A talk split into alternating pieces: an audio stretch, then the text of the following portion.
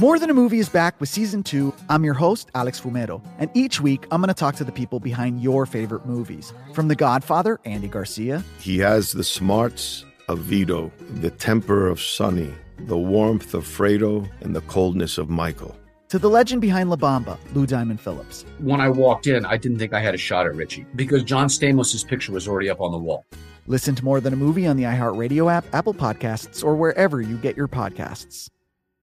Hey, I'm Jay Shetty, and I'm the host of the On Purpose podcast. This week, I talked to Orlando Bloom in a rare interview where we went deep into how to get comfortable with fear and how to change the guilt and shame thought pattern. People say, What are you afraid of? Right? I'm afraid of fear because it's like I want to confront anything in my life that feels challenging on those levels. Listen to On Purpose with Jay Shetty on the iHeartRadio app, Apple Podcast, or wherever you get your podcasts. Hi, I'm Michael Rappaport. And I'm Kibi Rappaport. And together we're hosting Rappaport's, Rappaport's Reality, Reality Podcast. Podcast. We have a passion for reality TV, and we're inviting you into our living room. We're dissecting the drama, and we're giving praise to the single greatest form of entertainment on television today. That is right.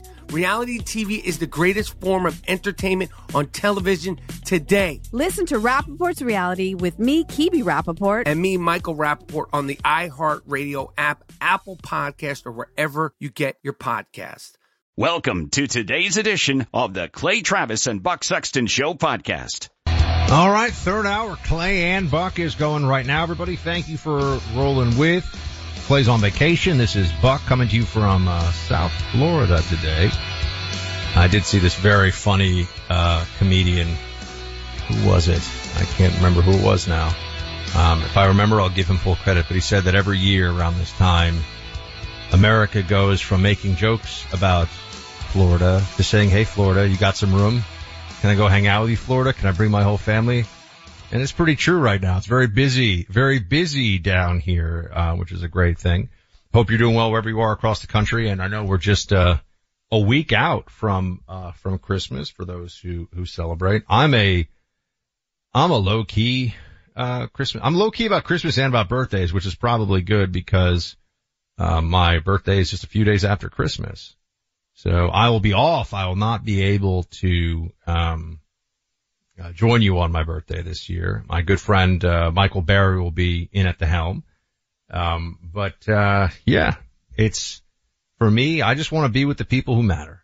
I don't know. Maybe maybe that's a little uh, a little saccharine for some folks, but as I as I get older, um, I find that you know the gifts, the presents, the uh, I, I do like the I like the like the, I like the lovely Christmas decorations. I'm a Christmas decorations fan. We've got a pretty nice tree going. Carrie was a little worried. The tree was a little, uh, little patchy at the bottom, you know, a little sparse. A little bit like, it was like a tree with a bit of a, a bit of a receding hairline at the bottom. wasn't, wasn't really winning that, that struggle, but we managed to, uh, make it look quite nice with some, some excellent, uh, ornaments and adornments and other things. So it's going quite well. We've even built a little fence around it. So little Ginger can't, uh, pull off all the, she just bit my toe. I, I'm not, ow! I'm not kidding. She's under the desk right now as I'm doing the show. And now she is, uh, she's a puppy. And so I'm sorry on live radio. She did just, I'm just glad I didn't say anything I'm not allowed to say on the radio because she just bit my toe, but she bites with love. If you, uh, if you were to, you know what, I'll take a photo of this. We can put it up at clayandbuck.com. You can see who's riding, uh, riding, uh, you know, in the sidecar here with me since I, I don't have my, uh, my co-host Clay today, but I do have little Ginger here hanging out with me and apparently using my foot as a chew toy. So I had mentioned, I had mentioned, and that way also, if you hear any other exclamation from me during this coming out of nowhere, you know what's going on. Um, that there's this Harvard Harris poll. It's 18 to 24 year olds. So the youth, I guess this is, is this Gen Z or what comes after Gen Z? I, I think that these generation naming conventions are really just, it's for people who work in the news to be able to refer to generations and for other generations to be like, that generation's the worst of all, you know? You, you gotta name the younger generation so the older generation can say they've got no work ethic. They, they've got no sense of what matters. They, you know, they, they haven't put in the time. I, I know how all this goes. Cause it's great, cause I'm actually, a, I'm a, I call it a graybeard millennial. I'm an old millennial, so I get to look at, J, at, at Gen Z and say, you know, oh, they just expect it all to come so early and they don't want to put in the hours and, you know, all that stuff, right? I look at the Gen Z kids and I say to them, when I was your age, I was going to school barefoot, six feet of snow with a Walkman. And that Walkman, if you move too fast, you know what happened? It would stop working. Until you got those Walkman with like the special thing on it that you could move it and it wouldn't get messed up. But you know what I'm talking about.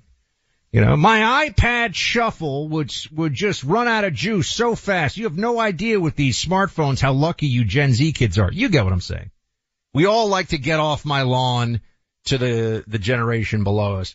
But I gotta say this Harvard Harris, these Harvard Harris results are troubling. I mean, you know, Biden has troubling polling results, but the country, and in case you're joining us, you didn't hear in the first hour, 34% approval for Biden.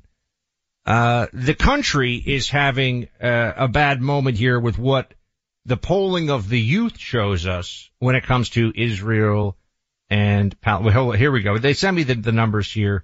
Generation Y is 19, or which is millennials. 19, eh, millennial sounds better. 18, 80 to 94. Generation Z, 95 to 2009. Alpha is 2010 to 24. Okay. So soon there'll be generation beta and we'll have a lot of fun with that. Um, 18 to 24 year olds, 60% of polled 18 to 24 year olds in this Harvard Harris poll say that the October 7th mass casualty terror attack on Israel can be justified by Palestinian grievances. 60%. Um, this is appalling. It's it's honestly troubling because to me what it signals, uh, what it symbolizes is a generation where I know it's just one poll and it's just one issue, but it's a generation where we can't count on the most basic moral clarity. I, I don't see what could be more obvious, uh, to anyone than what we saw as on October 7th as evil and nothing can justify that. Uh, there, there is no political grievance in, in the world and in world history that could justify sending armed men into, uh, unarmed civilian settlements and have them murder people, rape people, um, torture people, kidnap people, including babies and little children. There is no grievance now or ever that could justify those kinds of actions. And yet 60% of, um, 18 to 24 year olds are of the mind that somehow that's okay. This is what we're seeing on the college campuses as well when you have these, these, uh, sometimes very rowdy pro-Palestinian protests going on. Uh, you see that there is a not only a lack of moral clarity, but also a a dangerous and delusional self righteousness that often motivates these young people uh, in their protests and their uh, their demonstrations.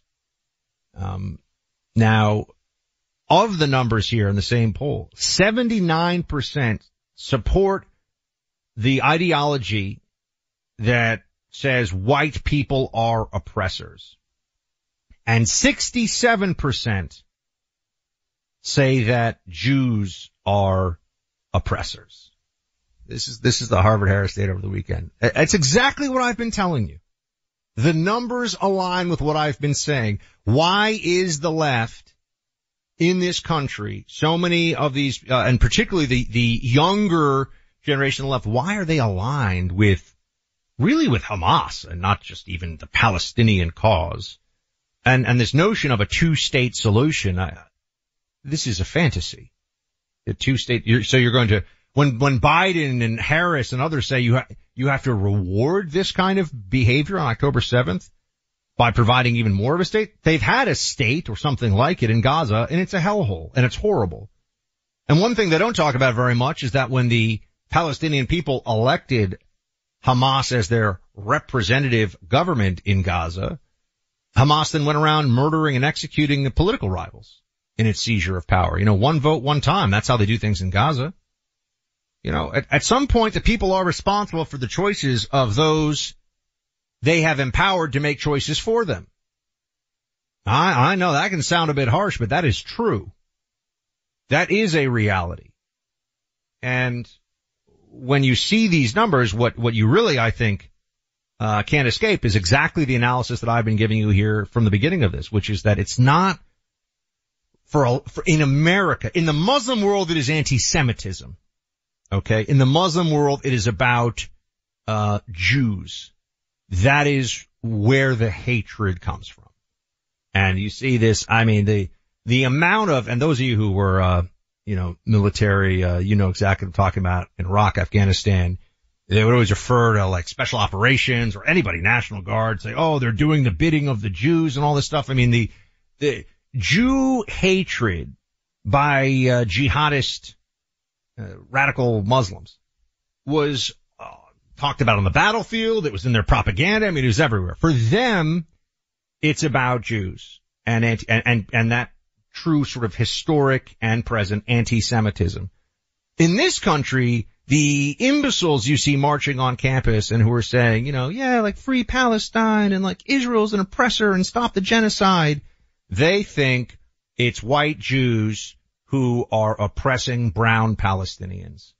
It is white on brown oppression. And that is the only thing that they have to see in their minds. That's the only thing they have to know in order to make a moral judgment on this whole thing. And what you see is actually the, it's really a religious belief unto itself. Anti-racism is basically a religious belief now.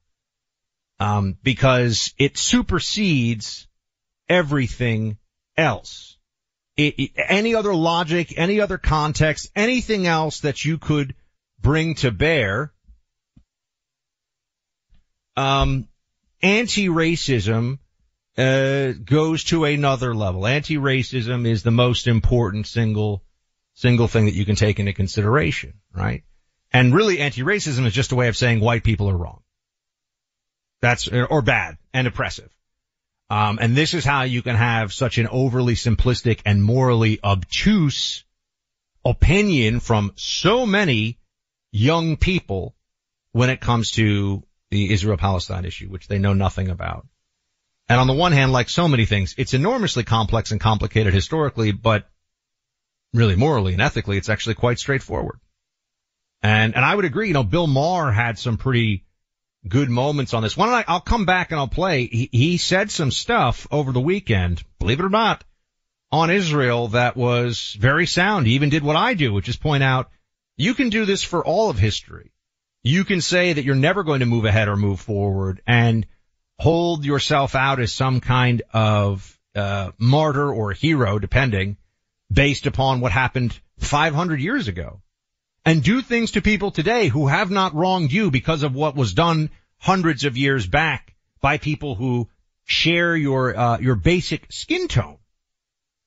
Oh. This is something we need to uh, dissect some more and discuss, and we will. Uh, 800-282-2882 We've got a friend on this program, Dutch Mendenhall, an entrepreneur and a real estate investor. Dutch has introduced thousands of individuals to a way of looking at alternative investment vehicles which are very capable of providing great returns. Dutch's full-time job is running a company by the name Rad Diversified along with his co-founder. He's also made it a priority to write a book this year using a nickname he often refers to as the title Money Shackles.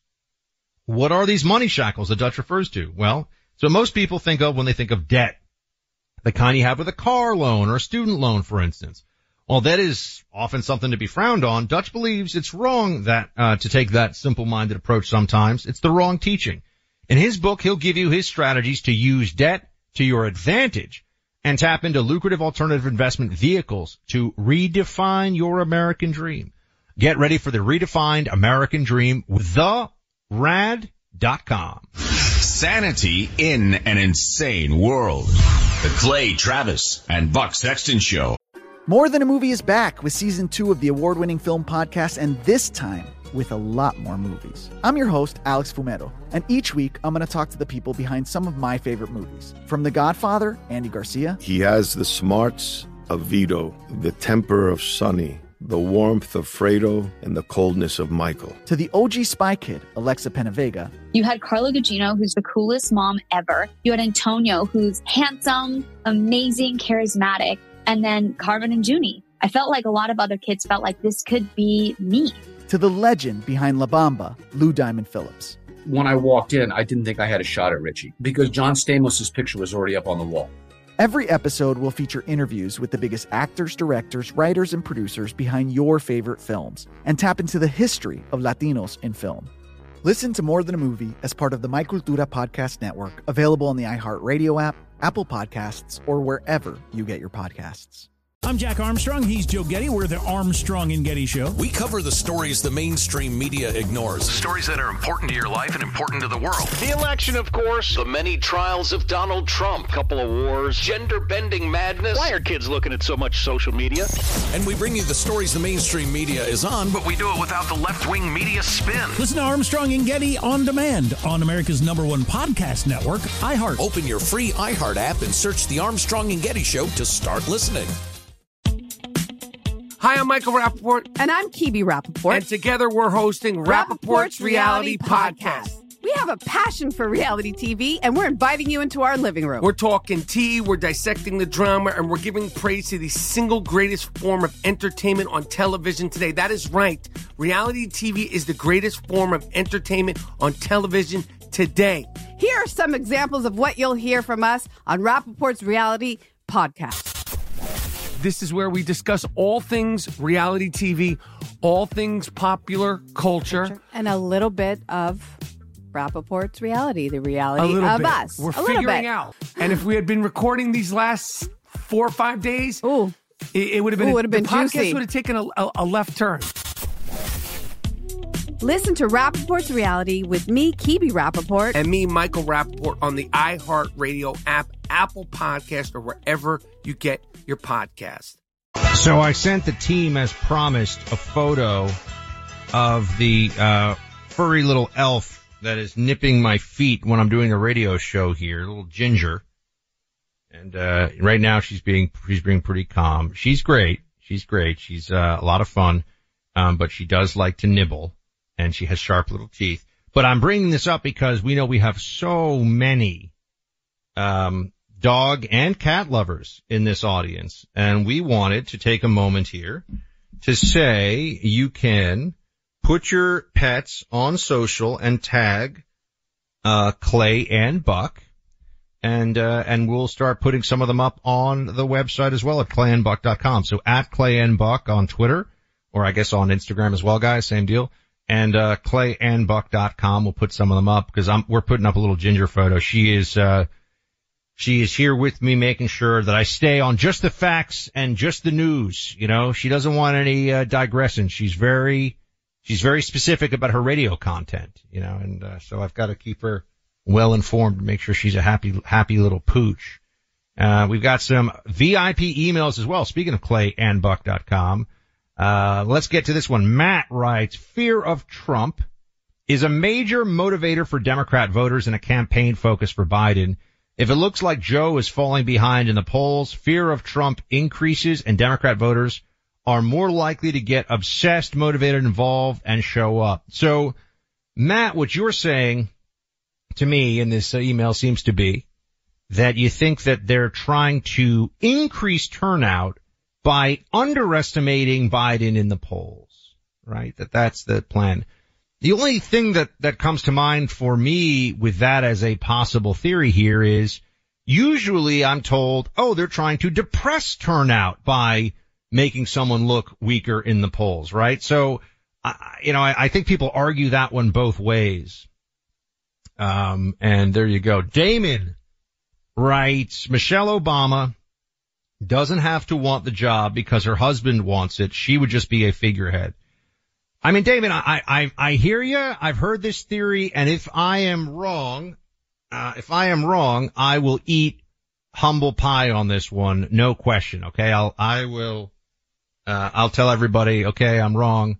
Um, but I just, I don't see it. I don't see it. I, you know, I, I can't have stake bets with all of you out there because if I'm wrong, I'd go bankrupt, but I really don't think that this Michelle uh, Obama plan is going to be what they go with.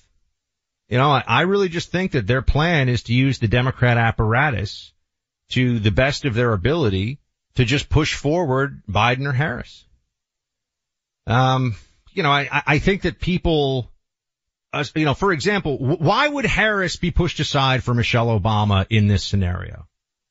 And people say, oh, cause Kamala Harris is not a good politician, right? She's not charismatic. She's not, I, I mean, I, I've, you know, Michelle Obama can deliver a written speech, sure, but have you seen her on the campaign trail? I mean, I, I haven't. And when I say that, obviously she was with Barack, but I'm saying running as a candidate, handling questions, sometimes even hostile questions from the crowd.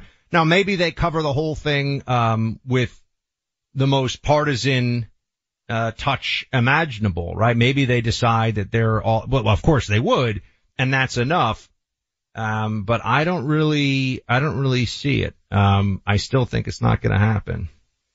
Uh, here you go. Clay and Buck. This is from Pete. I just have a general observation.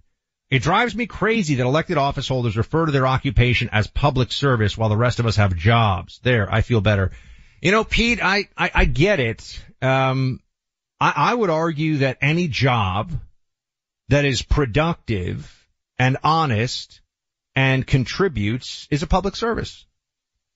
Any job. So for the, you know, whether you're listening right now, you're a, a, a trucker, a doctor, a, a, a hardware store owner, an employee at a Fortune 500 company, you know, any job where you are producing and adding and giving a service or a product and doing so honestly, and that is a public service.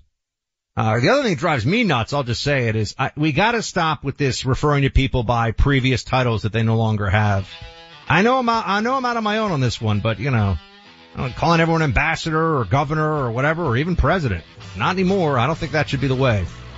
Traveling overseas this Christmas and New Year's perhaps? Pure Talk has you covered. They've been busy this year adding international roaming in over 30 countries. So if you're fortunate enough to be headed toward, let's say, Rome or London or the beaches of the Bahamas, you'll have Pure Talk cell phone service. You'll be covered without any rate increase.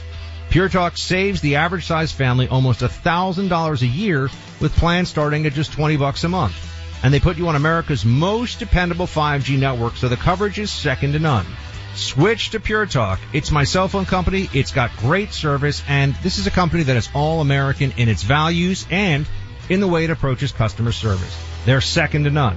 From your cell phone, dial pound 250, say the keywords Clay and Buck, make the switch, you'll save an additional 50% off your first month. Again, dial pound 250 and say Clay and Buck to start saving on wireless now. Now I got, I got Ginger on my lap. It is the season apparently. He's trying to chew through my mic cord, which would be bad. That would, that would not. All right, you, you gotta get out of here. Sorry about that, team. She's, uh, I, I, I don't think, well, I guess it's made of rubber, but the mic cord doesn't taste very good. She knows she's only, she's only allowed to be in the radio studio when I'm here because otherwise she gets herself into lots of trouble. All right, on to serious things.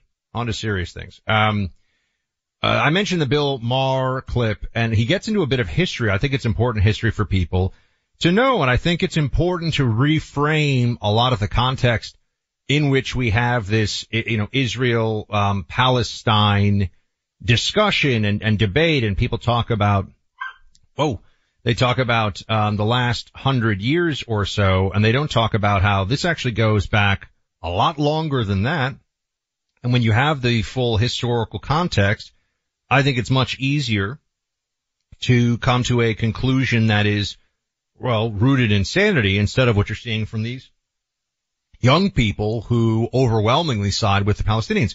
Here is Bill Maher speaking about a little town of Bethlehem. Play 13. I see a lot of nativity scenes when I'm out, as you always do before Christmas, and I can't help thinking about where that manger really is.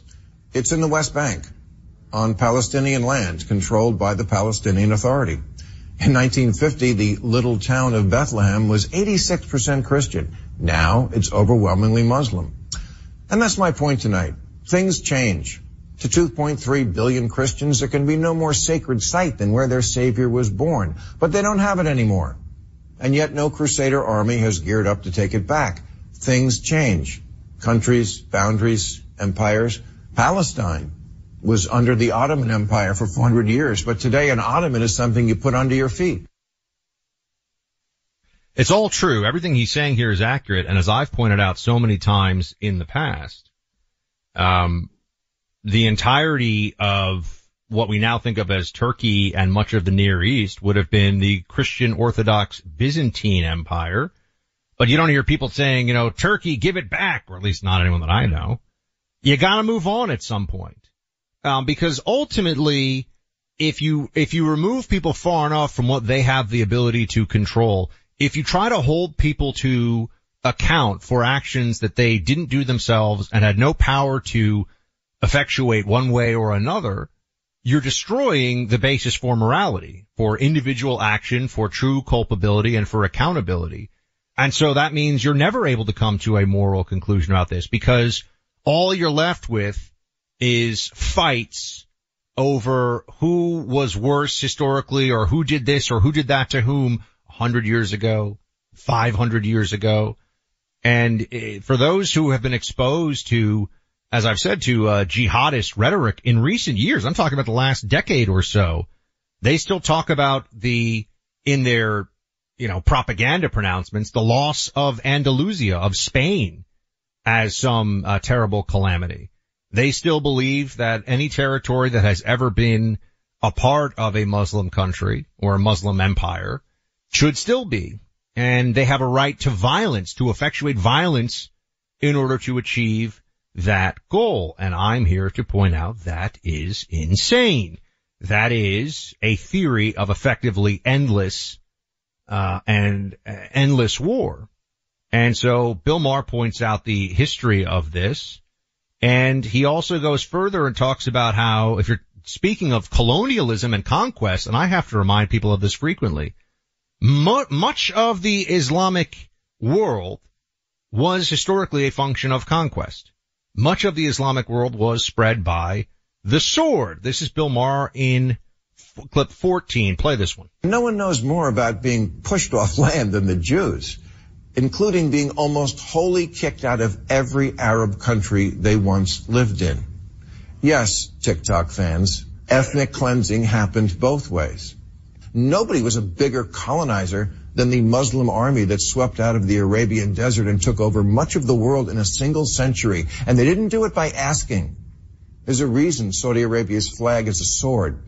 There were deals on the table to share the land called Palestine in 1947, 93, 95, 98, 2000, 2008, and East Jerusalem could have been the capital of a Palestinian state that today might look more like Dubai than Gaza. Yes. Again, a knowledge of the history here is useful in understanding what's really going on. But I, I think that what you see is uh, the same mindset that has people um, fighting over our own history here and wanting to uh, position it in a very specific context is the mindset that is used to make the uh, make people think the Palestinians are just this oppressed minority who have done nothing wrong. Um, in in essence, when you have people in this country that are advocating, say, for the New York Times' 1619 project and trying to present that as the true history of this country, they do that so that America, as we know it today, is tainted um, and should be thought of as an oppressive state, and the only way to deal with this is to hand power to those who buy into this narrative, to give them stuff, to give them power, um, and it never ends. And you might sit there and say, well, hold on, I didn't, you know, I wasn't alive in 1619. I had nothing to do with this. I, I no one alive today, um, was touched by, uh, or was a part of, of slavery in any context. So it's, isn't it unfair to hold us all responsible for this in some way? And also, how do you calculate, and this brings me to uh, a little bit of a discussion around this monument. They're saying the uh, Confederate monument that they're taking down in uh, Arlington. It's really a Civil War, post-Civil War reconciliation monument. Um, you, you look at this and you say, well, how do you calculate the uh, the lives lost in the Civil War that ended the institution of slavery? Is there is there any credit given for that? You know, you start to look at this and say, uh, who is the arbiter of what is enough historically for us to move on? And I just think that unfortunately in the case of, of Palestine specifically, uh, and what we see going on right now in Gaza, it's a failed society with a failed narrative and failed attempts to bring the Jewish state, uh, Israel to its knees. And so they're just desperate always to blame somebody else. You know, uh, victimology and the rejection of accountability leads to horrible things. Cause you're not living in reality. You're living by lies, right? You are refusing Solzhenitsyn's, um, advice, which is to live not by lies. And the, uh, whether it's Hamas or overall the Palestinian leadership in Gaza, they are constantly living by lies. Living by lies about history, about their current intentions, about their actions, about the morality of what they do and their terror campaigns and their willingness to even be uh, honest negotiating partners with the Israelis in any context. They are full of lies, and that is why no progress is made. Not just in dealing with the Israeli people, but no progress is made for the Palestinian people either. Because if you're not rooted in reality and truth, how are you ever going to fix things?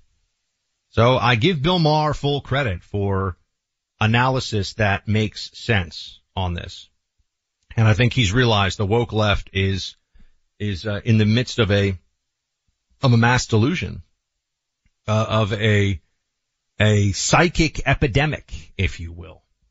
You know, if your phone's handy, grab it right now and download an app called Upside. It's a free app that helps you get cash back from every purchase you make, every gallon of gas, every grocery store purchase, every meal out. You know, I'm actually pretty low on gas right now. I'm going out tonight to see some friends. So guess what? On my way there, I'm going to be in my SUV and I'm going to go to a gas station that Upside tells me to go to because I'm going to get a better price. I'm going to get cash back. Um, signing up takes all about two minutes, maybe even less than that. Use my name Buck when you download the Upside app. So this program gets the credit and in the process, you'll get an extra 25 cents back for every gallon on your first tank of gas. Speaking of cash back on gas per, uh, purchases, the Upside app tells you how much cash you're getting back at each participating gas station, whether it's 35 cents or 40 cents per gallon, and it's always changing by a penny or two. It adds up. An Upside app user will save 300 bucks a year at supermarkets. It's common to get 11 to 12% back on your total purchases. And at restaurants, depending on where you go, you're getting like three to seven percent cash back. It adds up. You know, use the Upside app. It's fun. It's going to save you hundreds of bucks. And by the way, downloading it is free. Download that Upside app now. Use promo code BUCK. You'll get the extra 25 cents back for every gallon on your first tank of gas. That's the Upside app in the App Store. Download it now and use my name Buck and you'll get taken care of. You'll be saving money. Geek out with the guys on the Sunday Hang with Clay and Buck podcast. A new episode every Sunday. Find it on the iHeart app or wherever you get your podcasts. More Than a Movie is back with season two of the award winning film podcast, and this time with a lot more movies. I'm your host, Alex Fumero, and each week I'm going to talk to the people behind some of my favorite movies. From The Godfather, Andy Garcia. He has the smarts of Vito, the temper of Sonny the warmth of Fredo and the coldness of Michael. To the OG Spy Kid, Alexa Penavega. You had Carla Gugino, who's the coolest mom ever. You had Antonio, who's handsome, amazing, charismatic. And then Carmen and Juni. I felt like a lot of other kids felt like this could be me. To the legend behind La Bamba, Lou Diamond Phillips. When I walked in, I didn't think I had a shot at Richie because John Stamos' picture was already up on the wall. Every episode will feature interviews with the biggest actors, directors, writers, and producers behind your favorite films and tap into the history of Latinos in film. Listen to More Than a Movie as part of the My Cultura Podcast Network, available on the iHeartRadio app, Apple Podcasts, or wherever you get your podcasts. I'm Jack Armstrong. He's Joe Getty. We're the Armstrong and Getty Show. We cover the stories the mainstream media ignores. Stories that are important to your life and important to the world. The election, of course. The many trials of Donald Trump. Couple of wars. Gender bending madness. Why are kids looking at so much social media? And we bring you the stories the mainstream media is on, but we do it without the left wing media spin. Listen to Armstrong and Getty on demand on America's number one podcast network, iHeart. Open your free iHeart app and search the Armstrong and Getty Show to start listening. Hi, I'm Michael Rapaport. And I'm Kebe Rapaport. And together we're hosting Rapaport's, Reality, Podcast. We have a passion for reality TV, and we're inviting you into our living room. We're talking tea, we're dissecting the drama, and we're giving praise to the single greatest form of entertainment on television today. That is right. Reality TV is the greatest form of entertainment on television today. Here are some examples of what you'll hear from us on Rapaport's Reality Podcast. This is where we discuss all things reality TV, all things popular culture, and a little bit of Rapaport's reality, the reality a little of bit. us. We're a figuring out. And if we had been recording these last four or five days, Ooh. it, it would have been Ooh, would've been the been podcast would have taken a, a, a left turn.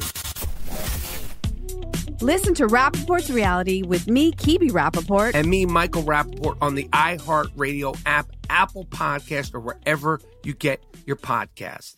That's one of my favorite Christmas songs. I'm just letting it go a little bit there because uh, I like that. puts me in a good Christmassy mood. We'll have discussions later this week about what is the best Christmas movie. And no, you will not be moved to the front of the call queue if you say Die Hard, which is a great movie, but it's, I mean, it is technically a Christmas movie. Obviously, we have gone over this a million times, but it's not the most family friendly and ho ho ho Christmas cheer kind of movie, obviously. Although he does write ho ho ho, now I have a machine gun too on someone. So there is that. Um, we have Johan in Palm Beach Gardens on the phone. Johan, I am told you are a former tennis star.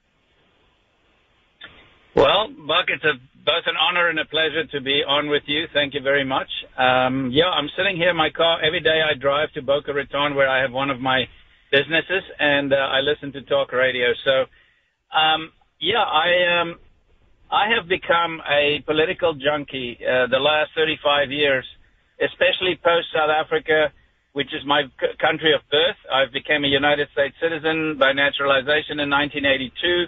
I've lived most of my life in Florida. It is absolutely astonishing for me to have seen how the parallels between the demise of my country of birth, economically, morally, socially, the fabric of what's happened post Mandela and what is happening in the United States. I've been saying for many years that South Africa is really the canary in the coal mine, so to speak, as it relates to all of the stuff that has happened two decades after what has already happened in South Africa. So I follow a lot of my friends from South Africa have moved around the world, left South Africa. Many have stayed. I still have family there, but I'm very close to the to the pulse of what's going on in South Africa economically, politically, socially, and it's an absolute basket case. But somehow, the resiliency of those people in that country now it's both black, white, pink doesn't matter. They're all trying to survive. What ha- well, what's going on, by the way? I don't think much, many of the people in this audience, Johan, understand what's happening right now in South Africa. It doesn't get much news coverage at all. It is the saddest thing to see how the American press completely ignore world events that are happening very far away. And um, yeah, so you know, um, there was a very very smart guy by the name of Hendrik van der Bijl that in the late 1800s and early 1900s was basically on par with the Teslas of the world, the the, the J.P. Morgans of the world. He was an incredibly smart guy. He was an engineer and he ended up in uh, in Massachusetts to further his career, and then decided no, he doesn't want to stay in the United States, and he went back to South Africa in the late uh, 1910s, 1920s, and started the infrastructure for the grid, the electrical grid. And uh, there is a uh, company that he started, what's called Eskom, E-S-K-O-M, and uh, he didn't take it privately. He could have been a multi-trillionaire by now, like a, like a Elon Musk, even maybe richer. But uh, he ended up making it so that it would be for the country of South Africa. And he was a white guy. And so Eskom became the grid for electricity. And we were so big that it was one of the four biggest, most profitable com- companies in the world in the 1950s. And today, Eskom was nationalized, the ANC party, which is now Nelson Mandela's party. And by the way, Nelson Mandela will probably turn in his grave if he knows what's going on. But uh, it is now a nationalized company that has become one of the most amazing thefts in the history of the world in terms of how many syndicates are involved with Eskom because Eskom used to be able to provide electricity as far as Egypt. from South Africa. That's 5,000 miles. And now we can't even we can't even provide electricity for every city or town or uh, village in the in, in South Africa. So Well, what happened? now something now they have something called load shedding. Oh, it's decades post Mandela of uh, of theft, mismanagement. Um, there was a, a, a white guy that was the uh, the CEO of Eskom. He had to flee the country because they tried to poison him because he was outing all of these criminal syndicates in Eskom. And uh, his name is De Ruyter, and he's actually living in the United States now. He had to leave. He had to leave the country. They were going to kill him. So what is similar? What's the similarity, um, Johan, that you're seeing with the with the collapse in South Africa and you're seeing here? I mean, give me some some concrete examples for this audience. Well, to give you context, I grew up as a farmer in South Africa, so I'm the citizen. I'm I'm the offspring of a boer, a B O E R, which is an Afrikaans Yeah. means farmers. And so I grew up speaking Zulu because my parents were sugar farmers. So incidentally, if I want to smell like I'm back home, I drive into Clewiston and smell that sugar cane that's been burnt here. That's another situation. But uh, the the fact is that these leftist ideology uh, politicians that get into power, very similarly to what happened to uh, Mandela and what happened to Cyril Ramaphosa, which is typically now the, uh, the, the, the, the South African president. Absolutely useless for the country. Absolutely useless. The ANC party is just theft. It's just incredible theft by these cronies. And so I see the same parallels in America, and that's not just in politics. It's also the moral corruption and the social fabric of how people are being dispersed and being divided and how everything is the white man's fault basically and it's just it's it's grinding for me to see how the parallels in South Africa and Zimbabwe is rearing its ugly head here in America which I never thought I would say ever in my life. I've been here now uh, since 1978 as a 19 year old I arrived in America and made a life of myself out of $230 I had in my wallet. And the fact of the matter is you got to just go on YouTube and listen to what Joe Biden, as a young congressman, said about the South African government, which was white controlled back in the 70s and early 80s, and what he said about the Afrikaner and the whites in South Africa. It's all of this feel good leftist ideology policies, the pressure from all divestment in the colleges in America has fed into this narrative that every white person in South Africa is, is a bastard and an oppressor. And it's nowhere near that simplistic. That simplistic. It is a very complicated situation. And by the way, you know where the I mean, I see all these uh, Harvard and they, the apartheid word is a as a word in Afrikaans that means separateness. Okay, I see apartheid uh, banners at the uh, Harvard University, MIT, Penn, and I follow the news like a hawk, and I listen and I read a lot. And it's sad to see how they are using that word to smear Israel as well. Um, uh, Johan, we have to leave it there. That's Johan Kriek, who was the Australian Open champ, oh, Australian Open champion in 81 and 82, by the way. So, uh, international tennis star. Listens to the show and had some really interesting things to say. More tomorrow, team. I'll talk to you then. More Than a Movie is back with season two. I'm your host, Alex Fumero, and each week I'm going to talk to the people behind your favorite movies. From The Godfather, Andy Garcia, He has the smarts of Vito, the temper of Sonny, the warmth of Fredo, and the coldness of Michael. to the legend behind La Bamba, Lou Diamond Phillips. When I walked in, I didn't think I had a shot at Richie because John Stamos' picture was already up on the wall. Listen to More Than a Movie on the iHeartRadio app, Apple Podcasts, or wherever you get your podcasts. Hey, I'm Jay Shetty, and I'm the host of the On Purpose podcast. This week, I talked to Orlando Bloom in a rare interview where we went deep into how to get comfortable with fear and how to change the guilt and shame thought pattern. People say, What are you afraid of? Right? I'm afraid of fear because it's like I want to confront anything in my life that feels challenging on those levels. Listen to On Purpose with Jay Shetty on the iHeartRadio app, Apple Podcast, or wherever you get your podcasts. Hi, I'm Michael Rapaport. And I'm Kebe Rapaport. And together we're hosting Rapaport's Reality Podcast. We have a passion for reality TV, and we're inviting you into our living room. We're dissecting the drama and we're giving praise to the single greatest form of entertainment on television today. That is right. Reality TV is the greatest form of entertainment on television today. Listen to Rapaport's reality with me, Kebe Rapaport. And me, Michael Rapaport, on the iHeartRadio app, Apple Podcast, or wherever you get your podcast.